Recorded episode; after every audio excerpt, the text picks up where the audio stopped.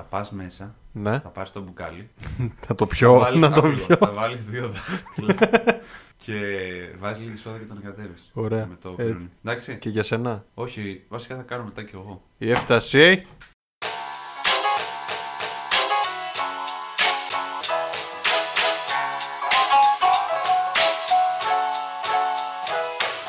Αν το πήρες απόφαση να πατήσεις το play, ακούς το Strip Flakes. Ένα podcast ταξιδιωτικό, κινηματογραφικό όπως να το πεις, ακόμα και εκπαιδευτικό. Πίσω από τα μικρόφωνα, ο Χάρης και ο Αργύρης, ο Αργύρης και ο Χάρης, οι δύο δημιουργικές φωνές του podcast. Κάτσε αναπαυτικά και απόλαυσε. Γιατί έχεις κλείσει εισιτήριο. Στην πρώτη θέση.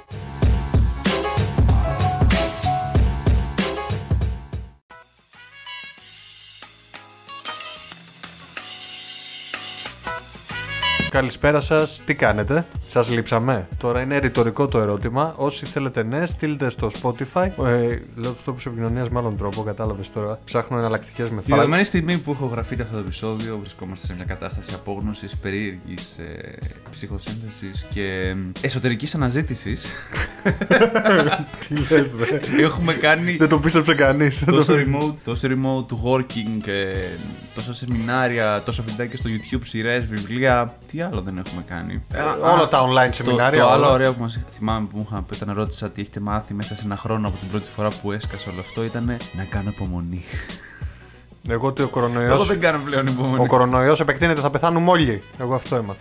Οι επόμενες δύο εβδομάδες είναι Ναι, κρίσιμες. ναι, οι επόμενες δύο εβδομάδες. Τώρα ας μείνουμε λίγο στο δικό μας. Γιατί εμείς είχαμε να ανεβάσουμε ένα επεισόδιο τώρα. Περίπου το ένα μήνα και- ηχογραφούμε. Κατά πάσα πιθανότητα αυτό θα έχει ανέβει. 14 10 Μαρτίου. 14 Μαρτίου, κάπου στη μέση. Έχουμε πιάσει την άνοιξη, αφήσαμε πίσω το χειμώνα. Και είπαμε να μιλήσουμε για έναν προορισμό. Γιατί φυσικά δεν αφήνουμε πίσω τους προορισμούς μας. Σύγκριση με, το, με την τελευταία συνέντευξη που κάναμε. Ε, με τους προορισμούς στην Ελλάδα και συγκεκριμένα ναι, μπορείς να το πεις φθινοπορεινό, χειμερινό, ανοιξιάτικο. Μπορείς να το πεις για όλες τις εποχές. Ναι. Με λίγο λιγότερη, ας πούμε, λίγο λιγότερο το καλοκαίρι θα έλεγα. Αλλά πραγματικά σήμερα θα μιλήσουμε με έναν προορισμό ο οποίος συνδέεται απόλυτα και με αυτό το μήνα που διανύουμε, αλλά και με το mood πλέον. Με το, το ανοιξιάτικο mood. Δεν θα πω το mood της καραντίνας, ούτε καν. Και επειδή ξέρω ότι υπάρχει ένα βασι... ένας βασικός τρόπος πέρα από το αμάξι να πας, ξέρω ότι είναι πάρα πολύ ωραίο να πας με το τρένο. Δεν θα, Θα μου τα πεις, πούμε συνέχεια. Θα τα πούμε συνέχεια. πέφτει λίγο το ακουστικό.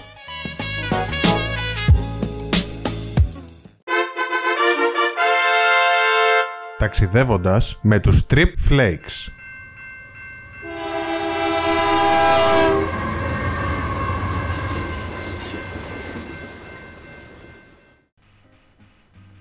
Άμα έχεις ήδη μπει να ακούσεις το συγκεκριμένο επεισόδιο, γνωρίζω ότι θα μιλήσουμε σήμερα για τα καλάβρητα. Και συγκεκριμένα για τα καλάβρητα θα μιλήσει ο Άργυρης, θα πει τις δικές του εμπειρίες, τι έχει δει, τι έχει ας το Βιώσει. πούμε, βιώσει ακριβώς. Ναι, Τι έχει φάει. τη λέξη. τι έχει φάει, τι έχει καταβροχθήσει. Αν την έφαγε τελικά ή συγκεκριμένες όχι. ιστορίες και φυσικά και μια μυθολογική ακόμη που, μας, που έχουμε κρατήσει με τον κλασικό καλεσμένο μας. Μυστήριο. Τι μυστήριο, ρε παιδιά. Δύο επεισόδια αυτό να φέρνουμε τώρα. Αντέ. Απλά εσύ που δεν μπήκε, που μπαίνεις πρώτη φορά να ακούσεις, θα καταλάβεις. Θα μιλήσουμε για τα καλάβρητα. Καλάβρητα. Πού βρίσκονται τα καλάβρητα όμως; Νομός Αχαία. Πρωτεύουσα; Εγώ παίζω το μανολάκι τώρα, τι γίνεται; Ναι, Μανουήλ, πες μου. Πού είναι, ε, Νομό Αχαία. Ναι, στην Πάτρα δεν είναι. στην Μπράβο. Πελοπόννησο. Ναι, ωραίος. Ξέρεις, ένα ταξιδιωτικό podcast να μην ξέρει το νομό Αχαία. Κοβόμαστε. Ήδη 20 άτομα θα, θα ανέβουν πάνω τρέχοντα. Ξέρεις, Λοιπόν. έτσι, τα καλάβρητα πάντα όταν ε, είχαμε κάνει, μικ- όταν είχα κάνει γενικά μικρός τον ε, γύρο της Πελοποννήσου και ρωτούσα τους δικούς μου, που είχα πάει με τους δικούς μου μικρός, είχαμε πάει στα καλάβρητα. Δεν είχα την αίσθηση να είχαμε πάει. Οπότε μπορώ να πω πλέον με σιγουριά ότι δεν έχω δει, το έχω δει μόνο από φωτογραφίες. Θα σου πω κάτι για αυτό που λες περί γύρου Πελοποννήσου. Όσοι τον έχουν κάνει το γύρο Πελοποννήσου, ποτέ δεν άδραξαν την ευκαιρία να πάνε στα Καλάβρητα. Διότι ο γύρος Πελοπο... της Πελοποννήσου, Σαρδάμ, γίνεται συνήθως το καλοκαίρι. Να, ναι. Οκ. Οπότε πιο πολύ θα κοιτάξει ο ταξιδιώτης να δει παραθαλάσσια μέρη παρά τόσο ορεινά. Γιατί εντάξει, τα Καλάβρητα δεν είναι και δίπλα στη θάλασσα. Άρα λες έμμεσα σε αυτούς Ναι. που ακούνε ότι τα Καλάβρυτα είναι ορεινή περιοχή. Ναι, είναι ορεινή περιοχή. Βρίσκεται 700, 756 μέτρα υψόμετρο του βουνού Χελμού. Α, πιο χαμηλά από τη Φλόρινα. ναι, ναι, πιο χαμηλά. Ε, Παρ' όλα αυτά το χειμώνα έχει κρύο, δηλαδή βάλε μπουφανάκι. Ακόμα και Μάρτιο να πας, μην ξεγελιέσαι. Βουνό είναι. έτσι. Βουνό είναι. Κοίτα τώρα τι παίζει. Άλλοι λένε ότι είναι στο βουνό Χελμό, άλλοι λένε ότι είναι. Λέγεται κορυφή ο Χελμός και το βουνό λέγεται Αροάνιο. Παιδιά εδώ. Άλλοι γράφουν. Παιδιά εδώ έλεγε βουνό Χελμού. Τώρα τι να σας πω. Εσένα τι σου είπα να τα πήγες, ρε; Καλάβρητα, σκέτο. Σκέτο. Ούτε, ούτε βουνό, ούτε, Ούτε τίποτα. βουνό, Παιδιά, τίποτα. πάνω εκεί 700 μέτρα λέει είναι καλάβρητα. Τα καλάβρητα είναι πάρα πολύ ωραία. Δηλαδή, ε, από όταν ήμουν Πελοπόννησο και ξέρεις μετά το 16 επισκέφτομαι την Πελοπόννησο περίπου 2 με 3 φορές το χρόνο. Για τους δικούς μου λόγους. Γιατί και μου αρέσει και πολύ κιόλας και έχω και πολύ καλούς φίλους εκεί κάτω. Πάντα έλεγα από την αρχή που πήγα, από το 16 στην Τρίπολη ακόμα, θέλω να πάω καλάβρητα. Θέλω να πάω καλάβρητα. Τελικά είχα την τύχη να πάω το 2019, ξέρεις με ποιον, με τον κολλητό και πέρασα πάρα πολύ ωραία. Ήταν και σε μια φάση που είχαν τελειώσει τα καρναβάλια, καλή ώρα, που, τώρα έχουμε, που τώρα έχουμε ντεμεκ. Κάποτε είχαμε. Ναι, μια φορά κάποτε και έναν είχαμε καιρό. μια φορά και έναν καιρό. Μια φορά και έναν καιρό είχαμε και εμείς. Μόλις είχα παρουσιάσει τη διπλωματική μου για το μεταπτυχιακό που είχα ζοριστεί πάρα πολύ, οπότε το να φύγω λίγο στη φύση και να δω έτσι βουναλάκι με... και ένα γραφικό μέρος ήταν ό,τι έπρεπε για μένα. Ήταν Το 19 ζάχαρη. ήταν αυτό. Ναι, 19 σου. δύο χρόνια πριν. Οκ, ναι. Σαν χθες μου φαίνεται. Το Πραγματικά. 19 ήταν. Θυμάμαι που λέγαμε κάποτε και όλοι περιμένουμε να έρθει το 20 να κάνουμε κι άλλα κι άλλα κι άλλα. Που να ξέρουμε ότι το 19 θα ήταν η καλύτερη τελευταία χρονιά που θα έχουμε όσον αφορά τα ταξίδια όταν ξεκινούσαμε κι εμείς το podcast. Και αν ήξερα το 19 ε, ότι το 20 θα με πάει έτσι, πραγματικά για τα Καλάβρυτα θα έψαχνα ακόμα πιο πολλά πράγματα. Δεν θα άλλαζες, ναι. Σε λέω πήγα όσο πιο χύμα δεν υπάρχει. Πήγα πιο χύμα πεθαίνεις, ρε. Ήμουν απλά φάση λοιπόν, εγώ ξέρω έναν οδοντοτό, κάπου εδώ σηκώθηκε και ένα λάβαρο. Απλά πάνε με. Ήμουν σε τέτοια φάση. Δεν θέλω να διαβάσω τίποτα. Μόλις έχω τελειώσει διπλωματική, άσε με να αράξω. Πρα- Άμα ήξερα ότι το 20 θα με πήγαινε έτσι, θα το ψάχνα. Γι' αυτό. Λάβαρο, περίμενε λίγο. Δεν θα δω. Λάβαρο. Γιατί σου είπα σύνδεση. Ναι, για Γιατί πες. στα Καλάβρητα υπάρχει η ιερά μονή της Αγίας Λάβρα. Εκεί σηκώθηκε το λάβαρο της Επανάστασης. Αυτό που λένε που ψώθηκε πριν την 25η. Ναι. 23. Πότε Κάπου ήταν, εκεί. Κάπου εκεί. Κοίτα, γι' αυτό ιστορικά υπάρχει μια διχογνωμία. Άλλοι λένε ότι επίσημα, έγινε στη- επίσημα λένε ότι έγινε στην Πάτρα η Επανάσταση. Οκ. Αλλά το Λάβαρο σηκώθηκε δύο μέρες πριν την 25η Μαρτίου. Ε, βάλανε και τον Παλαιών Πατρών Γερμανό που υποτίθεται ότι τη σήκωσε. Λένε ότι είναι συμβολικό. Άλλοι λένε ότι είναι συμβολικό. Άλλοι λένε ότι όντως πήγε εκεί και το σήκωσε το Λάβαρο. Γι' αυτό υπάρχει διχογνωμία ιστορική. Εγώ, αν θυμάμαι καλά, είχαν, είχαν ένα οργανωμένο σχέδιο, όπως το θυμάμαι και είχα διαβάσει. Απλά κάποιοι ξεκίνησαν νωρίτερα από το προβλεπόμενο. Ακριβώς. Κάποιοι ξεκίνησαν ναι. νωρί- Είχε γίνει η τελευταία μεγάλη συνέλευση. Ε, ήταν το Γενάρη του 1821 και είχε γίνει πάλι εκεί κοντά στο Αίγιο. Ναι. Στο σημερινό Αίγιο που είχε άλλο όνομα τότε, δεν θυμάμαι τώρα το όνομα. Αλλά είχε γίνει στο σημερινό Αίγιο και είχαν μαζευτεί και είχαν πει ότι ξέρεις, παιδιά, πρέπει να κάνουμε επανάσταση. Και το πιο αξιοσημείωτο είναι ότι η πρώτη περιοχή που ελευθερώθηκε ε, δεν ήταν εκεί πάνω, ήταν η Καλαμάτα. Γιατί Ναι. μπήκαν οι μανιάτες. Από κάτω, ναι. Ναι, ναι. Απλά τα καλάβρητα ε, έχει, είναι ένας τόπος ο οποίος εγώ το θεωρώ πακέτο. Γιατί; Συνδυάζει τοπίο, συνδυάζει ιστορία, συνδυάζει ομορφιά, συνδυάζει ένα σιδηροδρομικό σταθμό που είναι ο μοναδικός στην Ελλάδα και λειτουργεί από το 1896. Όταν λες ο μοναδικός. Που Ε, είναι. Που έχει αυτή τη μορφή Του ε, οδοντωτού, του εννοείς. οδοντωτού, μπράβο. Οκ. Που ξεκινάει από το Διακοφτό. Εν τω μεταξύ στα Καλάβρυτα δεν είναι ότι είναι, ξέρεις, ότι είναι μόνο ωραίο το μέρος.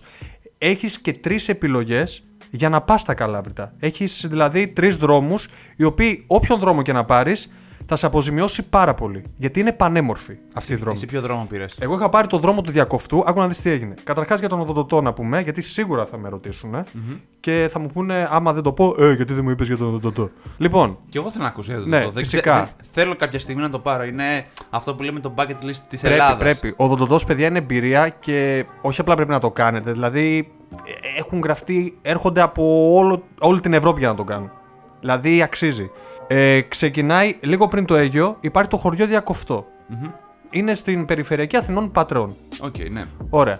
Εκεί στο χωριό Διακοφτό υπάρχει η πρώτη στάση του οδοντωτού που λέγεται Διακοφτό. Και έρχεται το τρενάκι του οδοντωτού, η οποία ε, έχει φτιαχτεί έτσι, έτσι ώστε να μπορεί να, κάνει, να ανηφορίζει και να κατηφορίζει το φαράγγι του Βουραϊκού. Για να πλησιάσεις το συγκεκριμένο σταθμό, ε, παίρνεις ας πούμε το τρένο από την Αθήνα και σε αφήνει Όχι. εκεί πέρα, Ε, ή πρέπει να πας κατευθείαν στο Διακοφτό; Ή Τον- πας με το αμ, ΚΤΕΛ, δηλαδή θα σε κάνει στον ισθμό της Κορίνθου, άμα έχουν μαζευτεί κι άλλοι, θα τους πάρει και θα πάνε Διακοφτό. για να Οκ. πάνε Καλάβρυτα Οκ. ή θα γίνει οργανωμένη εκδρομή που θα σε σταματήσει επίτηδες Διακοπτό για να πάρεις τον οδοντωτό. Ή εντάξει, άμα είσαι μόνος σου, αφήνεις το αμάξι στο Διακοπτό, στο χωριό, παρκάρεις, παίρνεις τον οδοντωτό ε, και παρόλο που είναι 22 χιλιόμετρα η απόσταση Διακοφτού Καλαβρύτων, η διαδρομή είναι μία ώρα. Α, είναι αρκετή. Είναι γιατί- πολύ αργ- γιατί σκε- Μπαίνει μες στο βουνό, να υποθέσω. Μπαίνει, με- διασχίζει ολόκληρο φαράγγι και σε κάποια φάση, σε μια στάση, νομίζω, σε ένα σημείο που λέγεται καταράκτης, τα νερά είναι το, φαίνονται τόσο οριζόντια που νομίζω ότι τρέχει καταράκτη από πάνω. Είναι τέτοιο το τοπίο. Δηλαδή, όταν μπεις στον οδοντοτό, θα πάθεις αγκύλωση, θα είναι το κεφάλι σου συνέχεια στραμμένο προς τα δεξιά και θα βλέπεις απλά τοπία. Θα βλέπεις εσένα, θα βλέπεις φαράγγια, θα βλέπεις. Μέχρι και στο μέγα σπήλαιο σταματάει αυτ, ο οδοντοτός. Εδώ θέλω να βάλω μήνυμα που να λέει καταπληκτικό. Καταπληκτικό.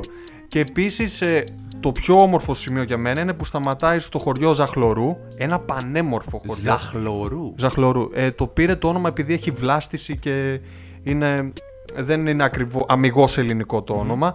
Ε, το χωριό πλέον είναι κάτι σαν τουριστικό θέρετρο. Παλιά, δηλαδή τώρα σκέψου κατοικούν η κάτω Ζαχλωρού. Είναι 30-40 άτομα δηλαδή είναι οι μόνιμοι. Υπάρχει και η άνω Ζαχλωρού η οποία είναι ακατοίκητη.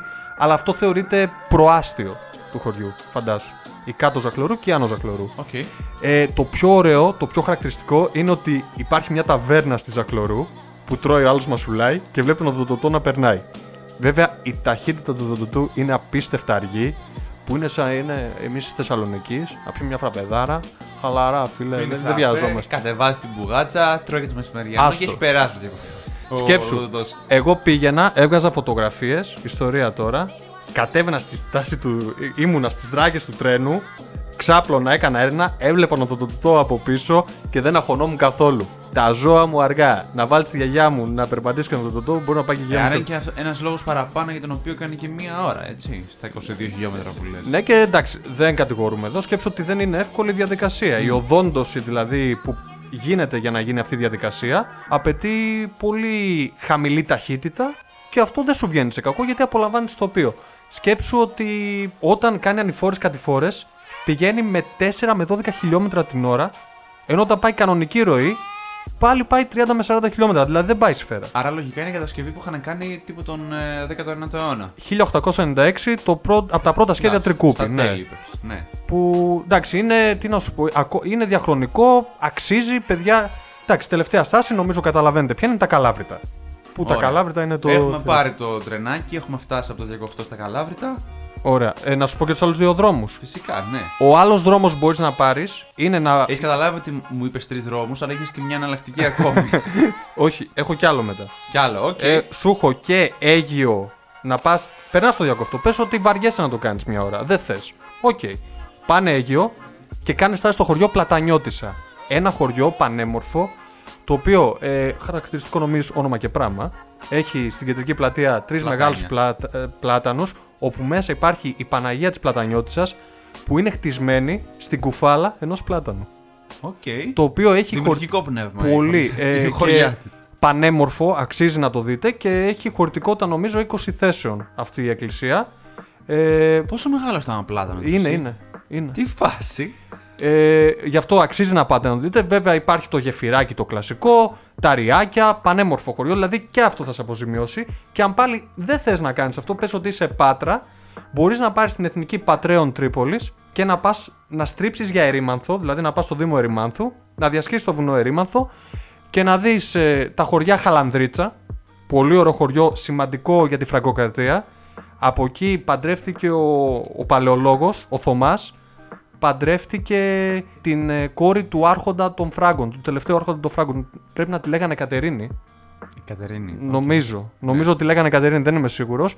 Ε, έχει κάτι πύργους, ας πούμε, φράγκικους, μισογκρεμισμένους. Έχει ένα βυζαντινό εκκλησάκι που είναι, έτσι, είναι όμορφο χωριό. Αξίζει να το δείτε εκεί πέρα.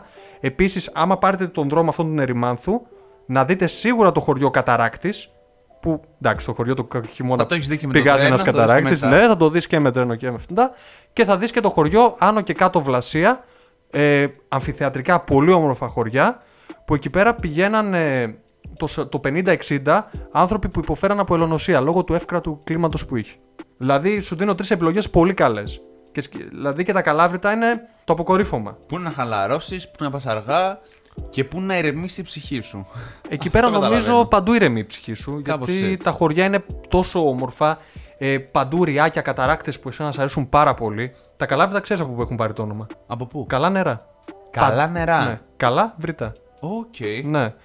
Και δηλαδή ένα χωριό που είναι γεμάτο πηγές. Δηλαδή όπου κι αν πας, ακούς τα ριάκια να αναβλήσουν. Είναι, είναι μια ομορφιά. Δηλαδή μια φορά στη ζωή σας αξίζει να πάτε καλάβρητα. Είτε πας με το έτερό σου νήμιση, είτε πας παρέα. Και μπορείς να κάνεις και πολλά πράγματα. Δηλαδή, κάνεις και μια πεζοπορία. Μπορείς να κάνεις το φαράκι του βουραϊκού, δεν θες να πας στο τοτό. Κάτω πεζοπορία. 6 ώρες.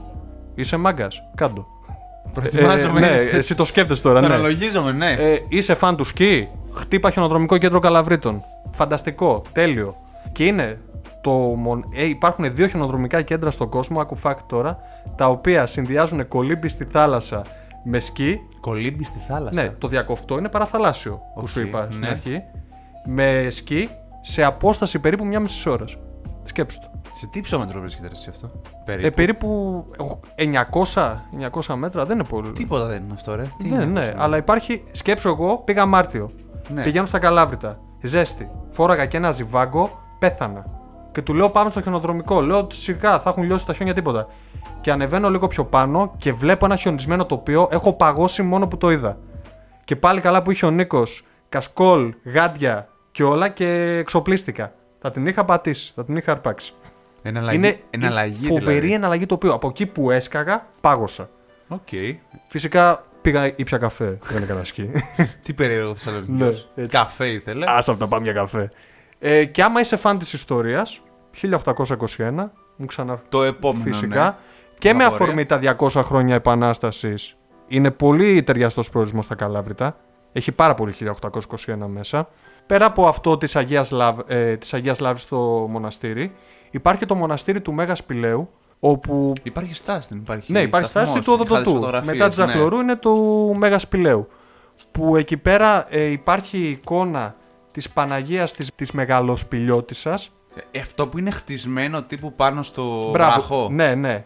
Οκ. Ε, αυτό το μοναστήρι πρέπει να πούμε ότι έχει δε- υποστεί μεγάλες καταστροφές από Φράγκους, Τούρκους, εντάξει, από όλα αυτά τα χρόνια γιατί αυτές οι περιοχές εντάξει, έχουν υποφέρει από πολέμους.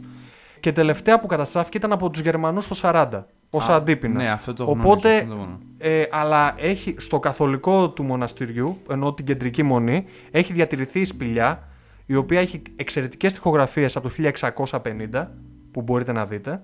Έχει την, πα- την εικόνα αυτή της Παναγίας Μεγαλοσπηλιώτισσας, την οποία τη βρήκανε δύο μοναχοί, ο Θεόδωρος και ο Σιμεών, ε, Θεσσαλονικής, από Θεσσαλονίκη, οι οποίοι κατεβήκαν κάτω για να βρουν αυτή την εικόνα.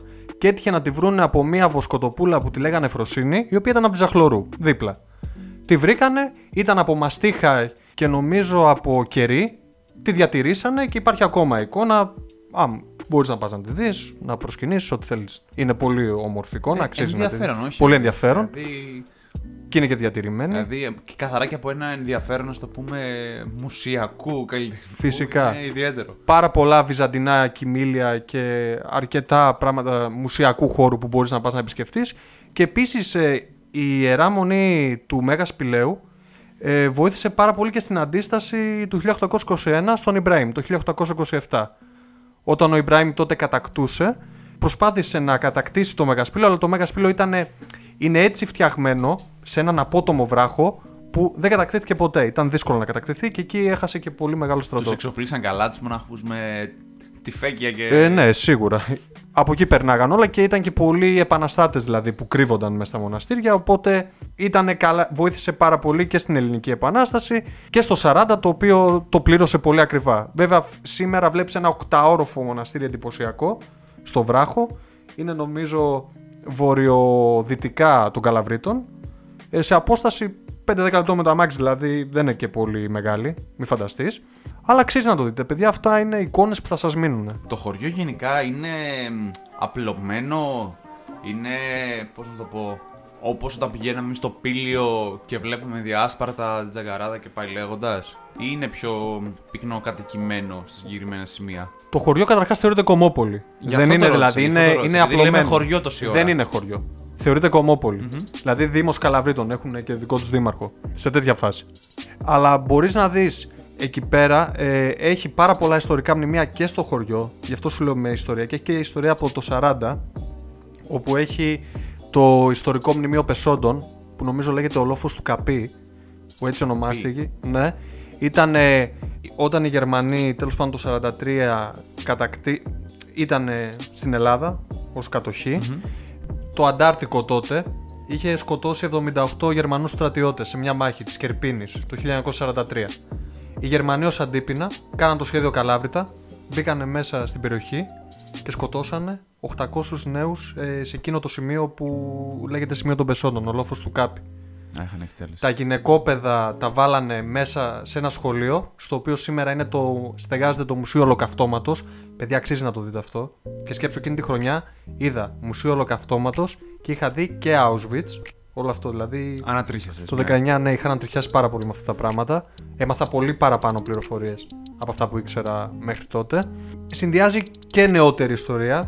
Και σω... τα γυναικόπαιδα εκείνα, αξίζει να το πούμε, σώθηκαν από ένα Αυστριακό στρατιώτη δηλαδή τα φυγάδευσε, ο οποίος το κλήρωσε με τη ζωή του. Δηλαδή, εντάξει, μέσα στην όλη αυτή μαυρίλα του πολέμου υπάρχουν και κάποιοι άνθρωποι που κάνουν καλές πράξεις και το πληρώνουν. Εντάξει, Αυστριακό είπε. Αυστριακός, ναι. Δεν θυμάμαι το όνομα τώρα, εντάξει. Mm. Πάντως έχει και αυτό το μνημείο και για να το ελαφρύνουμε λίγο, χαρακτηρίζεται πάρα πολύ από τα πετρόκτητα σπίτια που έχουν τα καλάβρητα. Υπάρχει και ο πύργος της Παλαιοντολογίνας, της γυναίκας του Θωμά παλαι, του Παλαιολόγου. Α, Παλαιοντολογίνας. Ναι, παλαιο, όχι παλαιο, Πώς το Παλαιοντολογίνας. Όχι Παλαιολογίνας, συγγνώμη. Άιντε. Αυτό ήταν φατσέας. Ήταν λίγο. Ήταν λίγο φατσέκο. Εντάξει, ακούστηκε λίγο σαν Pokémon αλήθεια. Ναι, παλαιοντολόγος ήταν. Παλαιοντολογίνας. Παλαιολογίνας. Ε, το οποίο σήμερα λειτουργεί σαν πολιτιστικό κέντρο, γίνονται εκδηλώσεις. Όταν γίνονταν εκδηλώσεις, ξέρεις τώρα. Τα παλιά καλά χρόνια. Τα παλιά, ναι. ξέρεις με τα καλά τα χρόνια, ναι. Που αξίζει, δηλαδή είναι ένας πύργος που έχει που είναι χαρακτηριστικός. Θα τον καταλάβεις δηλαδή, άμα είσαι στα καλάβητα. Και... Τι τρώμε εκεί πέρα; Oh, πολύ ωραία ερώτηση. Ξεκίνησα, ήταν. Oh, αστεράκι ερώτηση τώρα. Φαγητάρα. Πάτε σε ταβέρνες που έχει. Και μπορεί να τις βρείτε. Στην... Τώρα, με είχαμε τέτοια, με είχαμε κάμερα, θα βλέπαν ότι έχουν. Ε, Πώς το λένε, οι κόρες ανοίξαν οι κόρες του Αργύρι. Κατευθείαν έχουν τα μάτια του έχουν λαμπυρίσει από ενθουσιασμό. Ναι, Αναμνήσεις ναι. έρχονται σοριδών στο κεφάλι. Έτσι, τώρα μυρίζω την κουρουνοπούλα από εκεί κάτω. Παιδιά, εντάξει. Ταβέρνα εννοείται. Έτσι, φάση πετρόκτηστη, πολύ παραδοσιακή. Λοιπόν, σαλάτα χόρτα, αφήστε τις κοριάτικες και τις φλωριές. Θα φάτε χόρτα ραδίκια, παραδοσιακά. Λεμονάκι, λαδάκι. Λεμονάκι, λαδάκι, το παχύρευστο, το πελοποννησιακό, αυτό που νιώθεις ότι τρως λάδι. Δεν νιώθεις... Το έξτρα παρθένο. Ναι, όχι αυτά, ξέρεις, των κλασικών πολυεθνικών, μην πω τίποτα άλλο. Λαδάκι ντόπιο, έτσι. Φέτα συνεταιρισμού καλαβρίτων. Συνεταιρισμού, το τονίζω. Στηρίζουμε. Και ξέρεις και εσύ ποιος δίνει γάλα. Ξέρεις καλά. Ε, Ξέρω καλά. θα, φας, θα φας χιλόπιτα. Αυτό δεν ναι. Και τι μου θυμίζει αυτό; Έχεις το βιντεάκι στον. Ε, Πώς το λένε, στο Ρένο Τόξο. Ναι. Το βιντεάκι που λέει. Ναι, ναι, ναι. Ποιο είναι το αγαπημένος φαγητό, λέει χιλόπιτα. Και λέει μου αρέσει η Χριστίνα. Μην το πει στη Χριστίνα. Ναι, μην το πεις στη Χριστίνα γιατί σε βλέπω από τα αποδητήρια. Κοίτα, άμα φας χιλόπιτα από εμένα, εντάξει, νομίζω δεν θα σε πειράξει. Τώρα από καμιά άλλη μη φας και εντάξει, εκεί θα έχουμε πρόβλημα.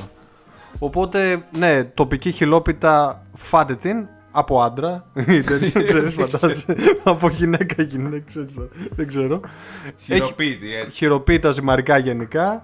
Σίγουρα σε ξύλινη ταβέρνα, όταν ανοίξουμε το καλό, επενδύστε, αξίζει. Παιδιά πεντανόστιμα όλα. Δηλαδή, ό,τι φάτε εκεί μυρίζει χωριό. Είναι τέλειο. Θυμάστε ταβέρνα να κάνουμε shout out, ξέρω εγώ έτσι. Όχι. Όχι. Δεν θυμάμαι. Έλα, ρε. Δεν τη θυμάμαι. Έλα, ρε, το καλό του κομμάτι. Θα, μπορώ να ρωτήσω. Μπορώ να ρωτήσω. Μπορώ να ε, το προσθέσεις λέει μετά ναι. από κάτω στο σχόλιο. Παιδιά, Όποιος τον ρωτιέται, στείλτε μήνυμα trip flex Instagram. Παιδιά, giveaway. Ναι. δίνουμε ένα πιάτο, δίνουμε μια γουρνοπούλα και για τους χορτοφάγους δίνουμε ραδίκια. και κολοκυθοκευτέδε. Τίμιο. Καλό. Τίμιο. Καλό. Κολοκυθοκευτέδε, ξέρεις με λάδι Πελοποννήσου. Ε, πω, πω, πω. Δυνατό. Δυνατό κομμάτι. ναι. Και επίσης μετά τη Μασαμπούκα Φυσικά θα πιεις καφεδάκι στη Χόβολη. Αν νόμιζα θα πηγαίνεις στους καταράκτε να ερευνήσεις. Όχι, όχι, γιατί άμα πέσεις μέσα θα κάνεις μπαμ. Τι να πα στους καταράκτε. Ε, καφεδάκι Χόβολη παραδοσιακό, πολύ ωραίο. Έχουν τίποτα με κανένα τύπου ξινό, μεταλλικό νερό; Όχι, όχι. δεν ε, έχουν. για Όχι. Τα διχόνευση. νερά τους είναι καθαρά. δεν είναι, είναι γλυκά. δεν- είναι κανονικά. Δεν είναι στα δικά μας εδώ. Ξέρεις, τα ξινά που έχουμε. Όχι, ωραίο ακούγεται γενικά στα καλάβρητα. Δηλαδή, Γεμάτο νερό είναι το ό,τι καλό. περιγράφεις, ναι. Το έχω. Άμα κάποιος θέλει να κάνει λίγο ορεινές αποδράσεις, πιστεύω ότι αυτό το καλοκαίρι, το 21, όσοι φύγουν, θα υπάρχουν και αυτοί που θα πάνε στα νησιά, αλλά οι περισσότεροι θα ψάξουν να βρουν την ευκαιρία να πάνε στην φύση, πιστεύω. Και τα Έχω καλά- αυτή την αίσθηση. Και εγώ το πιστεύω αυτό, γιατί λίγο έχουμε, ξέρεις τώρα, με την πανδημία και με όλα αυτά πέρα από την πλάκα, έχουμε λίγο υ- υπερεκτιμήσει τα μεγάλα αστικά κέντρα και τώρα εκτιμάμε λίγο τα πιο φυσικά τοπία. Τα τοπία που έχουμε ανάγκη λίγο να αποδράσουμε. Κατάλαβες τι θέλω να πω. Έχω, ναι. Ε, περιμένουμε Το να μας έχουμε πούνε, ανάγκη. βγαίνουμε έξω και Ναι. να, να βρούμε κάθε λίμνη και βουνό και δάσος. Και πραγματικά εκεί πέρα μπορείς να βρεις μόνο από τις διαδρομές που σου είπα, άμα ψάξεις και όχι μόνο αυτά τα χωριά, γιατί αυτά τα χωριά δεν τα βλέπετε συχνά που σας λέω εγώ τώρα αυτή τη στιγμή, δεν τα ακούτε. Είναι χωριά πάρα πολύ όμορφα και είναι κρίμα να μην ακούγονται και να βρίσκονται σκιά των καλαβρίτων. Πραγματικά, δηλαδή τα καλάβρητα είναι το κερασάκι σε μια τούρτα η οποία θα σε αποζημιώσει κομμάτι-κομμάτι. Θα σε βαρύνει, θα σου δώσει Θα- θερμίδες. Εντάξει, άμα μετά. Κάνε πεζοπορία στο Βουραϊκό. Δεν θες να κάνεις εκεί, κάνει στο Εθνικό Πάρκο Καλαβρίτων. Τόσα μέρη έχει. Αφού κατεβάσει τη γουρνοπούλα με τα ραδίκια, τις κολοκυθικέ ναι, ναι, και μέλια. Ό,τι, εντάξει, όλα αυτά τα έχουν. Αλλά παιδιά, αξίζει δηλαδή να πάτε σε μια ταβερνούλα, Τι άλλο πρέπει να δούμε στα καλάβρητα. να δείτε το σπήλαιο των λιμνών, σίγουρα. 17 χιλιόμετρα πέρα από τα Καλάβρητα βρίσκεται ε, πριν το, χω- 2 χιλιόμετρα πριν το χωριό Καστρί. Είναι το σπήλαιο των λιμνών, το οποίο έχει, και αυτό έχει μονοπάτια, ξέρεις, ταλακτήτες σχηματισμένους, έχει γέφυρες τεχνητές, αλλά αυτό που το χαρακτηρίζει αυτό το σπήλαιο είναι οι αλλεπάλληλες κλιμακωτές λίμνες. Έχει μέσα στο σπήλαιο έχουν βρεθεί 12 λίμνες, 12 λίμνες Πάλι κλιμακωτές. Ναι. 12 λίμνες. και είναι, σκέψου ότι χωρί, αυτές οι λίμνες, δηλαδή το σπήλαιο χωρίζεται σε τρεις ορόφους, από τους οποίους μπορείς να επισκεφθείς μόνο τους δύο. Παρόλο που έχει μήκος 2 χιλιόμετρα, μπορείς να κάνεις μόνο 500 μέτρα, είναι δηλαδή βατά προς τους ανθρώπους, προς τους επισκέπτες. Ναι, ναι. Ναι. Και υπάρχει, έχουν φτιάξει εκεί πέρα μια τεχνητή σύραγγα μονοπάτι όπως θέλεις πάρτο που σε βγάζει κατευθείαν στο θάλαμο των νυχτερίδων το έχουν πει. Υπάρχουν και νυχτερίδες εκεί μέσα που βλέπεις όλο αυτό το οποίο σαν θα σ' άρεσε πάρα πολύ εκεί μέσα. Πραγματικά είναι μια εμπειρία που θέλω οπωσδήποτε να ξαναπάω να το κάνω. Για να πάω πιο, πιο καθαρά και πιο ευσυνείδητα. Θα το στείλω στην Εφέλ Ναι, κατευθείαν. γιατί- Σαν γεωλόγοι όλοι να φύγουν. Ακριβώς μου δίνεις πάρα πολύ ωραία πάσα τώρα, γιατί στον πρώτο όροφο, στον κάτω, έχει, έχουν βρεθεί απολυθώματα από ανθρώπους που ζήσανε και ζώα, ακόμα και από υποπόταμους. Υποπόταμους; Υποπόταμους, ναι. Είχαμε υποπόταμο στην Ελλάδα. Είχαμε υποπόταμους, εδώ είχαμε λιοντάρι τη Νεμαία, δεν θα είχαμε υποπόταμο. Αλλά όχι, το σπήλαιο των λιμνών, παιδιά, είναι μοναδική εμπειρία. Πρέπει να είναι μοναδικός στην. Ο υποπόταμος, το σπήλαιο. Possible. Τι να σου πω. Πώς βρέθηκε εκεί; Ξέρω εγώ μπορεί να έχει ωραία ψάρια εκεί πέρα, πέστροφε. ξέρω εγώ τι να σου πω. Επίσης, εκεί πέρα, άμα είσαι, πήγαινε στο χωριό Πλανητέρο, όπου εκεί πέρα βρίσκονται οι πηγές του ποταμού Αροάνιου.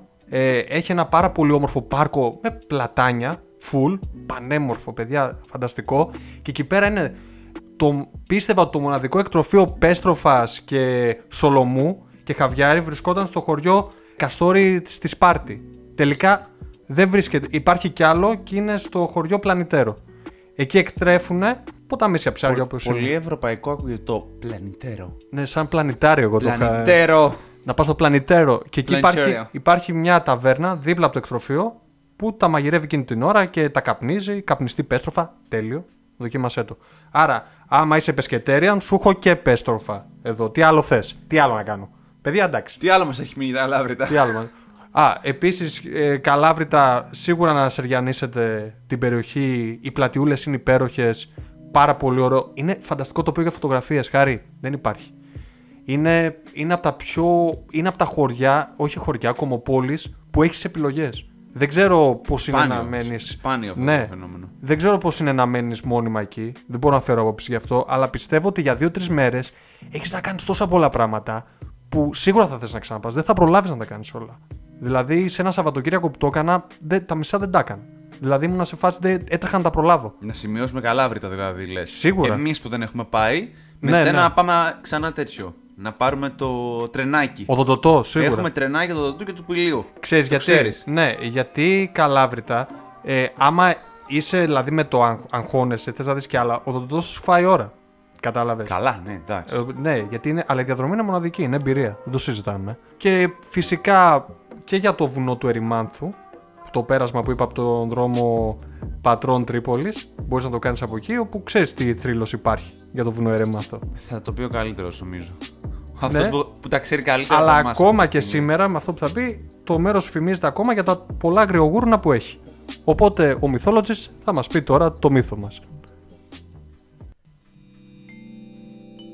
Λοιπόν, καταρχάς χαίρομαι πάρα πάρα πολύ που είμαι και πάλι μαζί σας εδώ στη σημερινή εκπομπή για τα καλάβρητα, τα οποία καλάβρητα έχουν φυσικά πολύ σημαντική ιστορία, αλλά υπάρχουν και πολύ ενδιαφέρουσες μυθολογικές αναφορές σχετικά με την ευρύτερη περιοχή. Μία από αυτές τις πολύ ενδιαφέρουσες μυθολογικές αναφορές είναι αυτή που συνδέει την ευρύτερη περιοχή των καλαβρίτων με έναν από τους γνωστότερους ήρωες της αρχαίας ελληνικής μυθολογίας και σίγουρα τον πιο δημοφιλή. Φυσικά μιλάω για τον Ηρακλή. Ο Ηρακλής, ο οποίος όπως ξέρουμε έχει κάνει τους 12 πολύ γνωστούς του άθλους, δεν ξέρω κατά πόσο όμως γνωρίζουν οι περισσότεροι ότι αυτοί οι 12 άθλοι αποτελούσαν εξηλαίωση για τον ήρωα. Εξηλαίωση διότι η θεά Ήρα έβλεπε τον Ηρακλή πάντα ως το αποτέλεσμα μίας ακόμα πιστείας του Δία και τον είχε μισήσει, προσπάθησε να τον σκοτώσει και του έστειλε και τρέλα με αποτέλεσμα ο Ηρακλής να σκοτώσει ολόκληρη την οικογένειά του.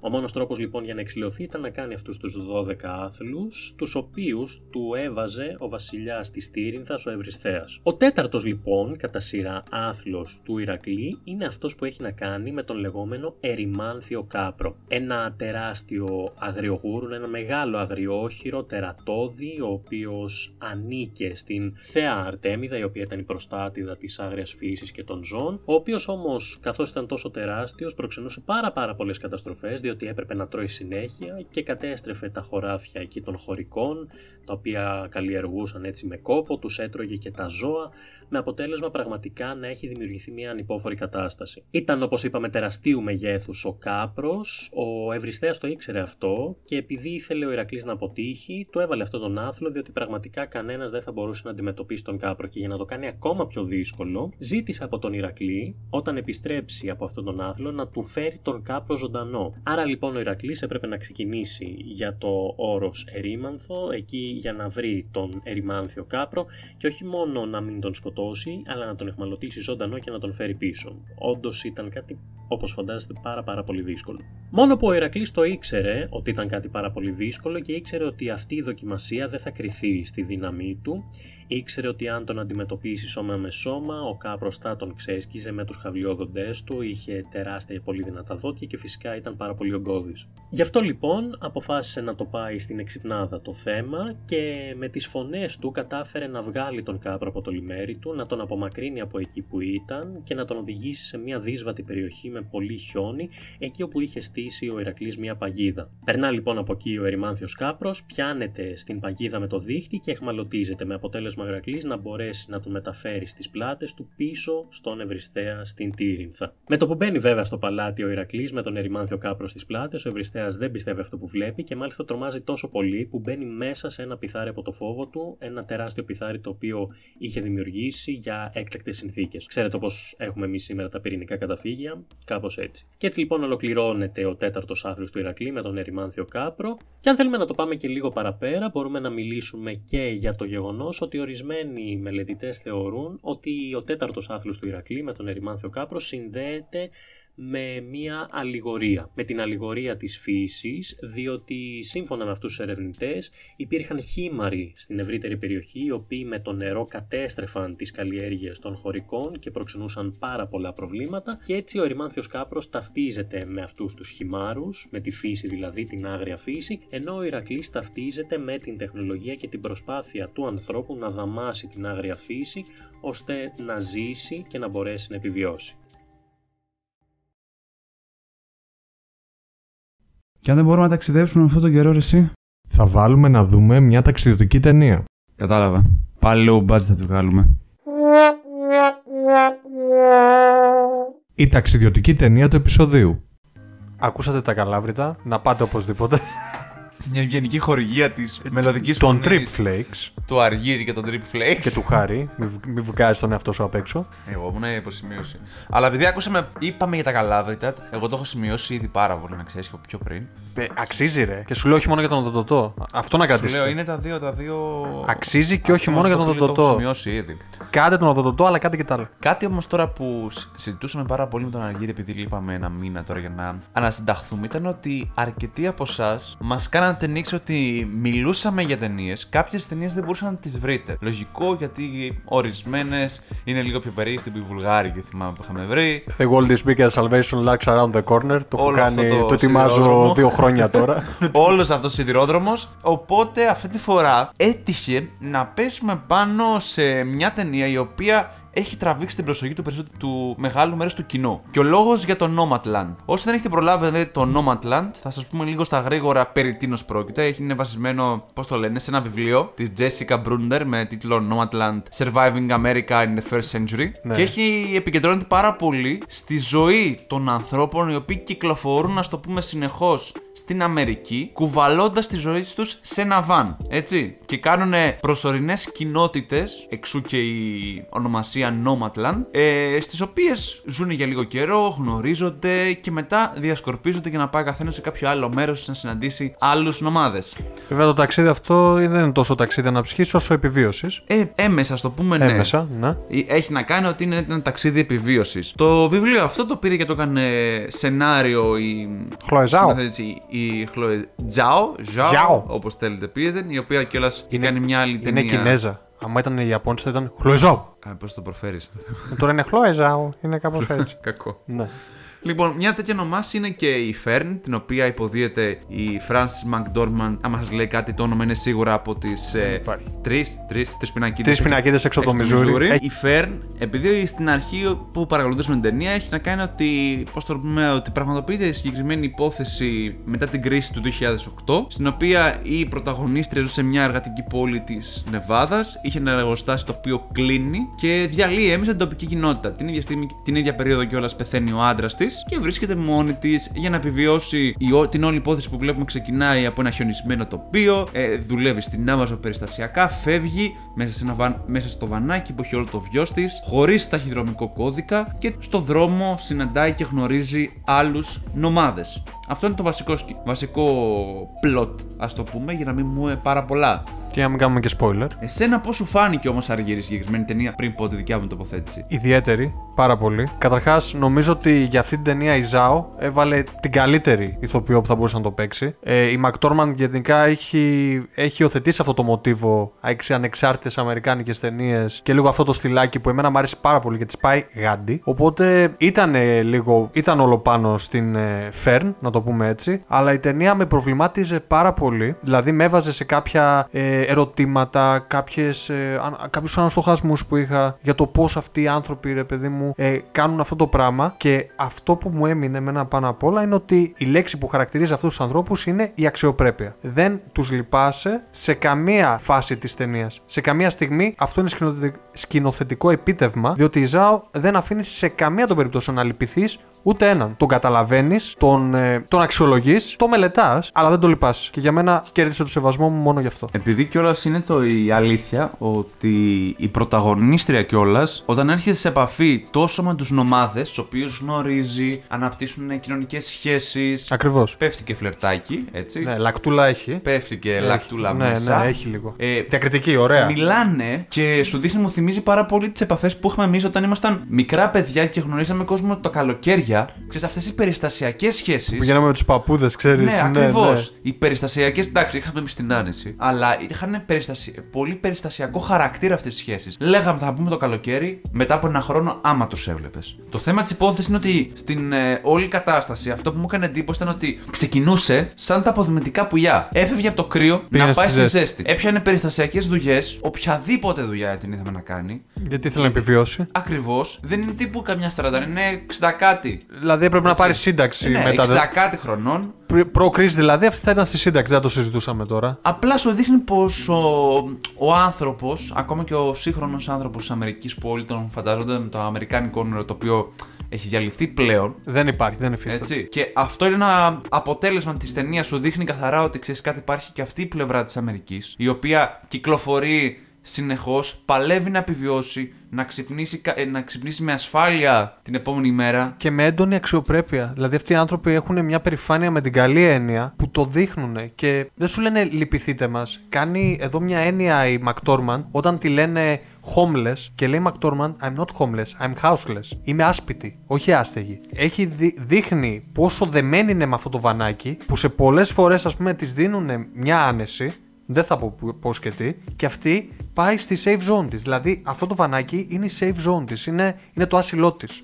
Εμένα μ' άρεσε αυτό. Ε, δεν σου, Πάρα πολύ. Δεν δίνει την. Ε, πώς το πούμε, την μελοδραματικότητα που ναι, περίμενες. την drama queen που περίμενες να Αυτό, δεις. αυτό. Σου δίνει μια περήφανη γυναίκα δυναμική μαχήτρια. Σου λέει αυτή είναι η ζωή μου, την έχω επιλέξει, δεν είναι κατέληξα χωρίς σπίτι. Εγώ επι- επέλεξα, γιατί υποτίθεται ότι ξεκινάει, αφήνει τα πράγματα της σε ένα φίλο της Ναι, και ναι. ξεκινάει με το βαν, Ακριβώς. το οποίο έχει νοικιάσει. Ταξιδεύει από το ένα μέρος στο άλλο. Εδώ δεν θα πούμε ότι το ταξίδι κρύβει εκπλήξεις ή ξέρεις τόσο πολύ τα ωραία είναι, σκηνικά. Είναι η ατάκα που λέει στο τέλος κιόλας. See you on the road. Αυτό. Το ταξίδι είναι δρόμος. Όλα είναι δρόμος. Θα τα πούμε στο δρόμο.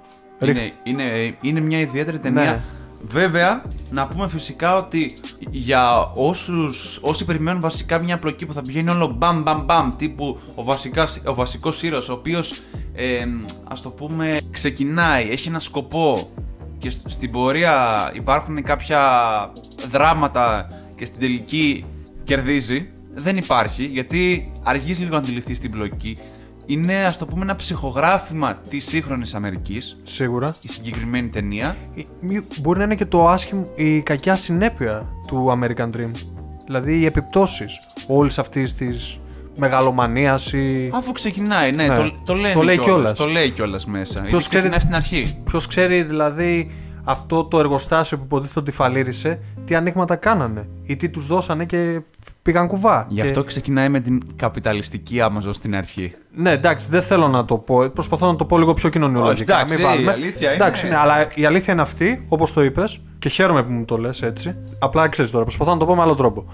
Είμαστε, δεν είμαστε ραδιόφωνο, είμαστε podcast. Ακριβώς. Μπορούμε να Ναι. λέμε Ό,τι, θέλουμε. θέλουμε, ακριβώς. Ε, και επίσης η, η ταινία δηλαδή θα σε προβληματίσει, θα σε βάλει να σκεφτείς, θα σε ταξιδέψει και με κάποιον τρόπο, αλλά σίγουρα θα σε ταξιδέψει στη σκέψη σου. Εγώ θέλω να φέρω τελευταία μια φράση που είχα βρει. Πολύ ωραία. Που είχα διαβάσει από ένα άρθρο του Κουτσογιανόπουλου που έλεγε Το Nomadland είναι μια, μια αφοπλιστικής ευγένειας σπουδή για την ψυχή της χώρας που υποτίθεται δεν συγχωρεί τη φτώχεια γιατί δεν την κατανοεί.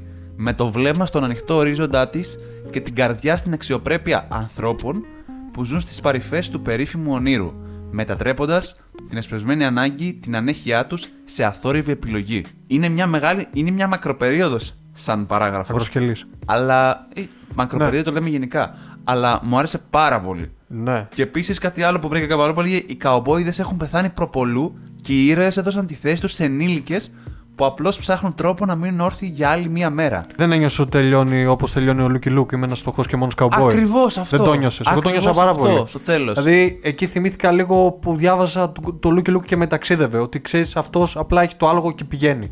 Αυτό μου θύμισε. Και θα συνεχίσει για νέες Ναι, περιπέτειες. Ειδικά το δεύτερο μου είναι πάρα πολύ. Και πάρα πολύ μεγάλη αντίθεση της ταινίας η σκηνή που μιλάει η ΜακΝτόρμαντ με μεγαλομεσίτες. Εκεί, παιδιά, είναι μεγάλο κομμάτι της ταινίας. Δείτε το. Εγώ πιστεύω θα το πάρει το Όσκαρ από τα αποδητήρια. Δηλαδή, Ε, πήρε τη χρυσή σφαίρα. Φέτος δεν έχει αντίπαλο. Όλα πως ναι. για πρώτο γυναικείο ρόλο δεν θυμάμαι κάποια. Διορθώστε με, δηλαδή, στείλτε μου άμα μου διαφεύγει τώρα κάποια. Αλλά νομίζω για να το πήρε με τις τρεις πινακίδες που είχε όντως ανταγωνισμό. Είχε τη Μάρκο Ντρόμπι στο Τόνια. Είχε την Μέλ Στριπ που εντάξει, Μέλ Στριπ είναι η Meryl Μεγάλο Streep. θηρίο, ναι. Ναι, είχε και αυτή από το Shape of Water νομίζω που πήρε το Oscar καλύτερης ταινίας. Ε, νομίζω ότι φέτος θα το πάρει πάλι και με την αξία της. Παιδιά, με την πρώτη ευκαιρία δείτε το. Για ποιο να μιλήσουμε πρώτο; Instagram. Blog. Blog. Instagram. Instagram. Blog. Blog. Ε, αποφάσισε ρε φίλε. Τι θέλεις; Οι προτάσεις μας για αυτό το επεισόδιο. Αφού έχει σημειώσει να, έχεις σημειώσει να πας να επισκεφτείς τα Καλάβρητα και φυσικά να δεις το Nomadland. Η πιο πρόσφατη ταινία που έχουμε πει σε αυτό το podcast. Ευκαιρία ήταν νομίζω. Ναι, ναι. Ευκαιρία ήταν. Ψάχναμε, ψάχναμε. ήρθε η ώρα να σου πούμε και τους δημιουργούς που πιθανόν θα θες να ας το πούμε προσεγγίσεις, επισκεφτείς και δεις λίγο τη δουλειά τους. Παρένθεση τώρα εδώ. Εγώ χαίρομαι ρε εσύ που λέμε τέτοιες ταινίες. Έτσι πιο μη Hollywood τόσο. Γουστάρω. Μ' αρέσει, ήθελα να το πω. Ξεφεύγουμε λίγο. Το κρατάω μέσα μου. Μάλλον μετά τον Αγγελόπουλο Ναι, σε ναι. έπιασε.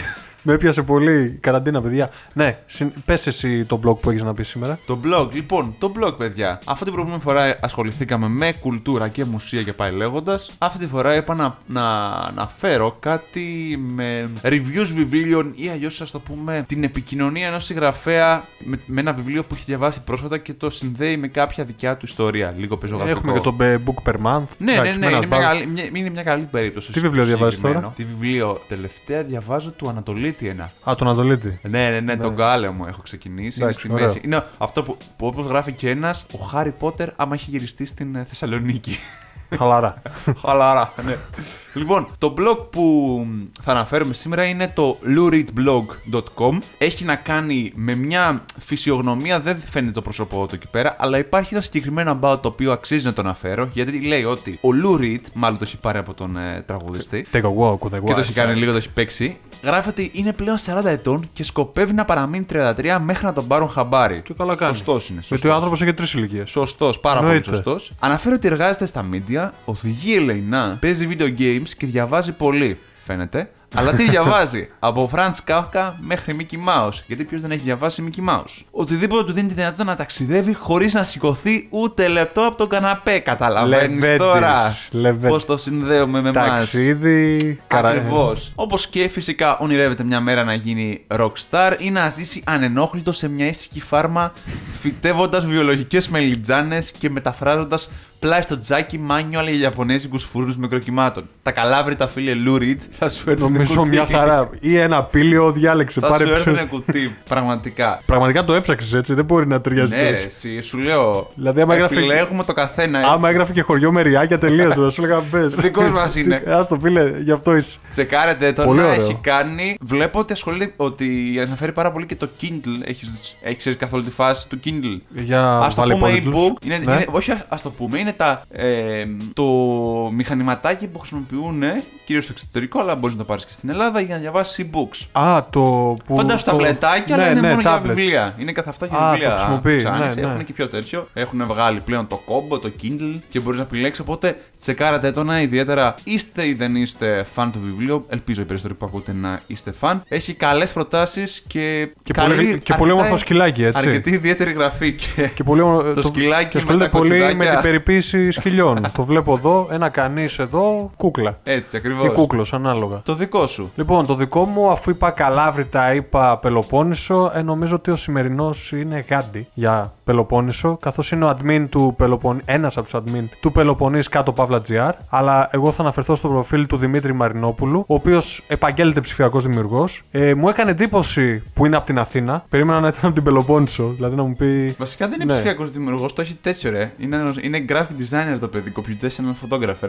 Ωραία, αυτό. Ναι. Μου θυμίζει την Μπόμπα που έλεγε τι με τι ασχολείσαι. Αυτή Όχι, είναι δημιουργή. δημιουργός περιεχόμενου. Όχι, δεν είπα τέτοιο πράγμα. Εντάξει, Όλα εντάξει. Ναι, ναι. Όχι. Είναι graphic Μην designer μου βάζεις γενικά και λόγια. φωτογράφος το παιδί. Ναι, είναι φωτογράφος, έχει υπέροχες φωτογραφίες, παιδιά. Και μαντέψτε από ποια περιοχή έχει φωτογραφίες. Τα Ε, για να σου λέει Πελοπόννησος, καλάβρητα. Καλάβρητα. Έχει και φωτογραφίες με οδοντοτό και από το βουνό που μπορείτε να δείτε. Ε, οι τελευταίες φωτογραφίες έχουν κυκλάδες. Νομίζω πάρω αν δεν κάνω λάθος. Πολύ όμορφο προφίλ, ιδιαίτερο. Ανοίγω τσεκάρω κατευθείαν. Για έτσι τσεκάρε πώς είμαστε. κατευθείαν, ναι. Περίμενε. Φορτώνει, φορτώνει, φορτώνει. Έλα, φόρτωσε. Λίγο. Σαντορίνη. Αυξία. Δεν Ε, πειράζει. Ία Σαντορίνη, εντάξει. Δίπλα είναι. Μήπως είναι η Πάρο πιο κάτω και την μπέρδεψες; Ναι, όχι, αυτός δεν είναι σίγουρα. Αυτό είναι Μοσχάτο Όχι, Αττικής. αυτό Δεν είναι νομίζω να είναι βάρο. Περίμενε, νομίζω εδώ είναι. Να Πάρος, να το βρήκα, να ρε, Πάρος, ναι, εντάξει. πά- το Ε, είδα. Ήταν, ήτανε μετά από δύο περιοχές πιο κάτω. Εντάξει, δεν πειράζει. Δεν πειράζει. Ήταν ε, Μοσχάτο και Πάρος. Ωραία, ωραία, ωραία. Ένα Ε, καράβι δηλαδή- δρόμο. Πολύ ωραίο προφίλ και το Peloponnes GR κάτω παύλα να το επισκέπτεστε. Πολύ ωραία μέρη. Θα δείτε και ορεινή Αρκαδία, θα δείτε Έχει και μια εμάς. αγάπη, το έχουμε Τα- καταλάβει. α- άστο, εγώ σου λέω την Πελοπόννησο, την επισκέφτομαι δύο με τρεις φορές το χρόνο. Για βόρειος δηλαδή, νιώθω τυχερός που την επισκέφτομαι συχνά. Ναι, Αλήθεια δε- στο λέω αυτό. Η αλήθεια είναι ότι οι αρκετοί βόρειοι δεν, Δεν επισκέπτονται την Νότια Ελλάδα τόσο συχνά. Και καλό θα είναι κάποια στιγμή να την επισκεφτούμε και η Πελοποννήσι να ανεβείτε πάνω. Ε, ναι, Μια δεν χαρά είναι μόνο μέρη οι έχουμε. Βόρειος Ελλάδα και τους Βόρειους κοινότητα για τους Ακριβώς. Νότιους. Τώρα δεν θέλω να πω για την Αθήνα.